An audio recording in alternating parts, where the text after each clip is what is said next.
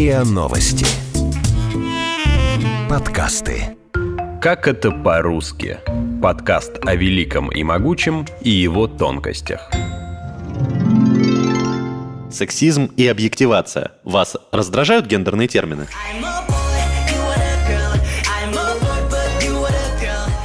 Этот эпизод про гендерные термины то есть слова, обозначающие специальные понятия гендерных исследований в философии, социологии, культурологии, психологии и других областях. Популярные исследования и теории выходят за пределы интересов только научного сообщества и становятся частью поп-культуры. Поэтому слова, которые в них используются, постепенно оказываются общеупотребительными. Да-да, это про маскулинность, объективацию и сексизм. Но не спешите выключать, если вы не считаете себя феминисткой или феминистом, ну вдруг. Потому что с этими словами может столкнуться каждый, мужчина или женщина, независимо от их взглядов.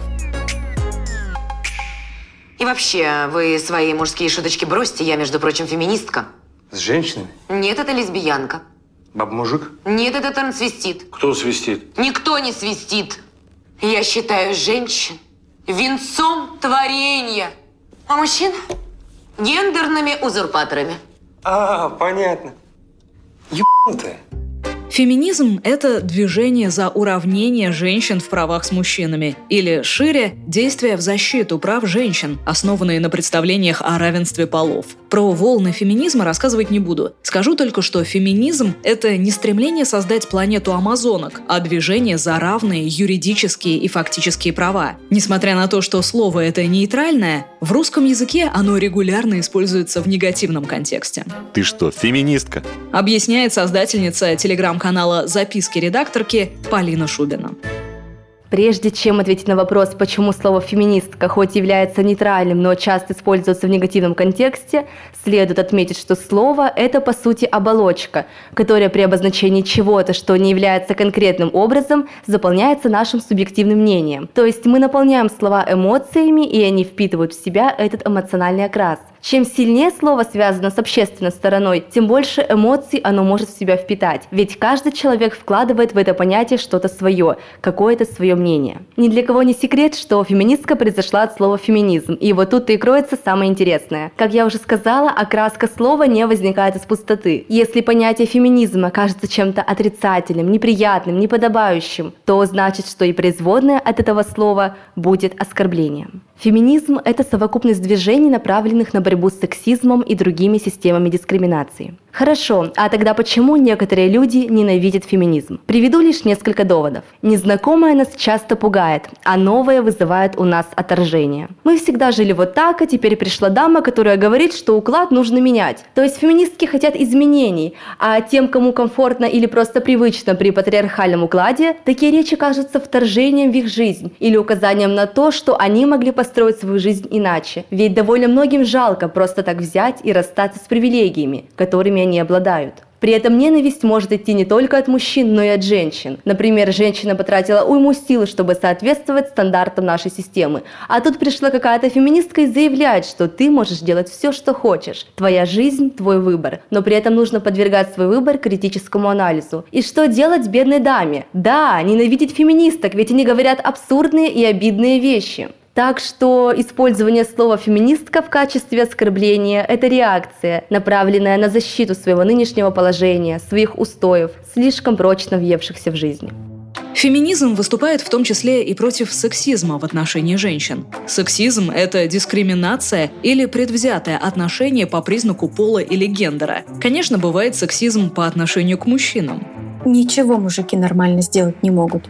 Но чаще это слово используется в смысле дискриминации по отношению к женщинам. То, что женщинам запрещено работать в некоторых профессиях, а в армию во многих странах призывают только мужчин, это тоже своего рода сексизм, который проявляет государство. Считаете, что ваша девушка не может прибить полку, потому что это не женское дело? Думаете, что мужчина не способен сделать качественную уборку? Поздравляю, вы сексисты. А я привожу пример гендерных стереотипов, то есть распространенных в обществе представлений о том, как должны вести себя мужчины и женщины. С этими стереотипами связывают понятия маскулинности и феминности. Это внешние атрибуты, черты характера, действия, которые, по мнению общества, присущи настоящим, правильным мужчинам и женщинам. Например, настоящую женщину традиционно представляют заботливой, уступчивой, не проявляющей агрессии и обязательно в платье. А борода, брюки и низкий голос – это признаки маскулинности. Кстати, эти стереотипы менялись со временем. Например, настоящий мужчина в европейской культуре 19 века одет по последней моде, ухожен и пользуется парфюмерией и специальной косметикой. Еще можно услышать выражение «токсичная маскулинность». Это когда качества и практики, которые обычно приписывают мужчинам, плохо сказываются на них самих и на окружающих. Сэр, так точно, сэр. Давай шутник, ты зачем записался в мою любимую морскую Сэр, чтобы убивать, сэр. Значит, ты убийца. Сэр, так точно, сэр. Покажи мне свой боевой оскал. Сэр, боевой оскал. Вот что такое боевой оскал. Теперь покажи мне свой боевой оскал. Неубедительно. Покажи мне свой настоящий боевой оскал. Не напугал. Работай Сэр, так этим. точно, сэр. Токсичная маскулинность – это концепция в психологии и гендерных исследованиях, устоявшийся термин. А вот понятие токсичной феминности используется не так часто. Под ней понимают передергивание патриархальных взглядов. Например, представление в духе «мужчина должен» и манипулирование мужчинами с помощью красоты и сексуальности. You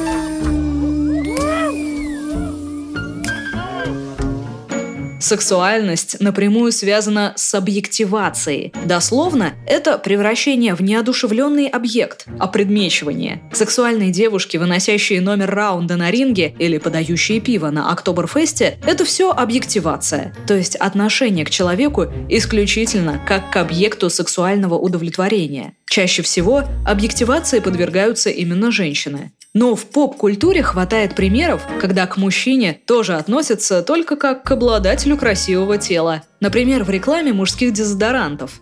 Здравствуйте, дамы. Взгляните на своего мужчину и на меня. На своего мужчину и снова на меня. С объективацией связан еще один термин – catcall или catcalling.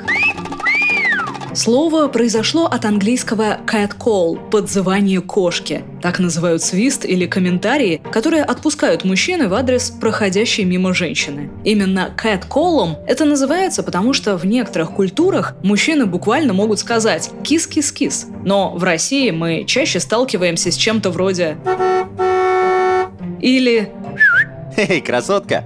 Кэтколлинг – это проявление уличного харасмента. На него обычно никак не реагируют, но это может обидеть девушку. Так что если вы действительно хотите сделать комплимент прекрасной даме на улице, просто подойдите и скажите что-то вроде «Девушка, вы очень красивая. Улыбайтесь чаще». И никакой токсичной маскулинности. What are you waiting for? Do it! Just do it! Yes, you can! Just do it! Кстати, феминность и маскулинность – это характеристики, которые образуют гендер, то есть социальный пол. Если биологический пол – это физические различия, с которыми мы рождаемся, то гендер – это социально приобретенные качества. Гендер затрагивает психические, культурные и социальные различия. Это то поведение, которое человек выбирает для себя, соотнося себя с конкретным полом. Но если есть традиционные представления о том, какими должны быть мужчины и женщины, то есть есть и люди, которые не вписываются в эти представления. Квиры. Английское слово «queer» дословно переводится как «странный». В широком смысле слова это человек, который отличается от нормы. В контексте гендерной теории это люди, которые не считают для себя возможным соответствовать стандартному образцу мужчины или женщины. То есть люди, которые придумали собственную гендерную идентичность. Яркая представительница квир-культуры в России – певица Августин из Норильска.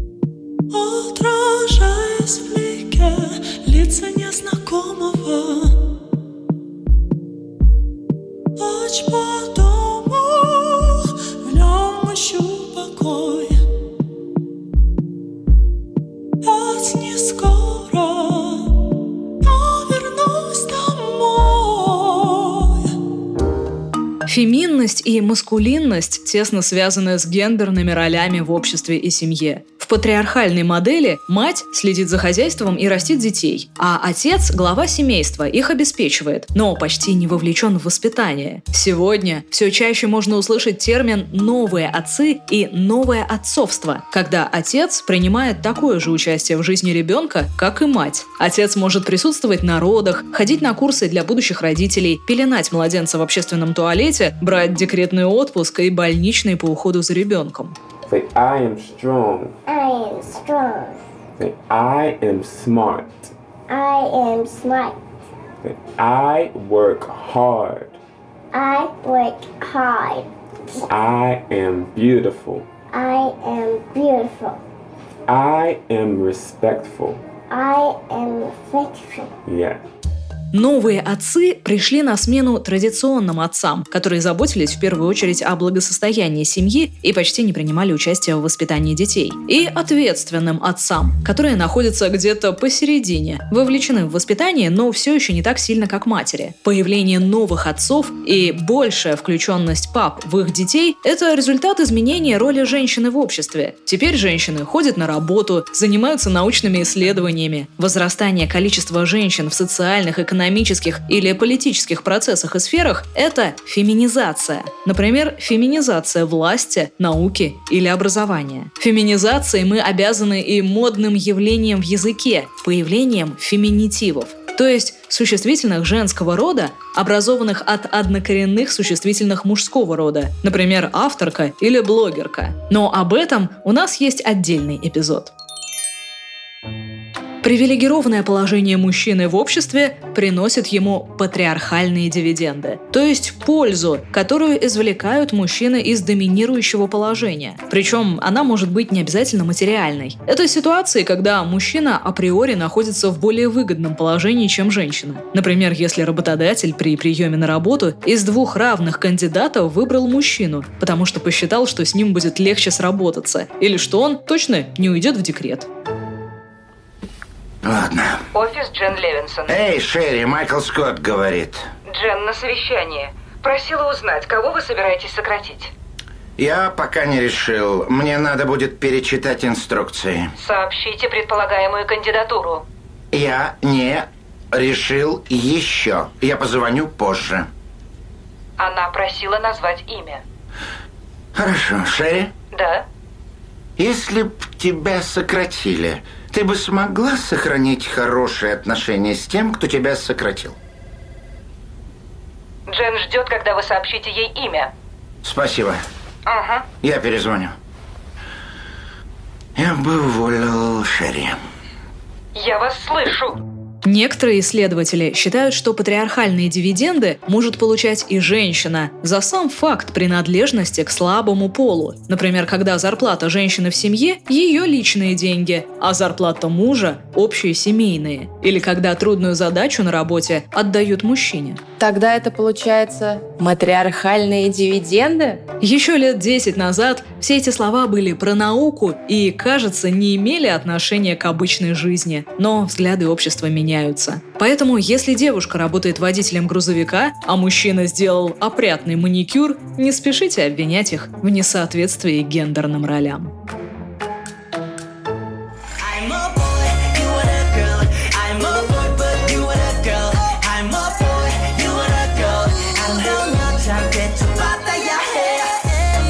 Вы слушали эпизод подкаста «Как это по-русски».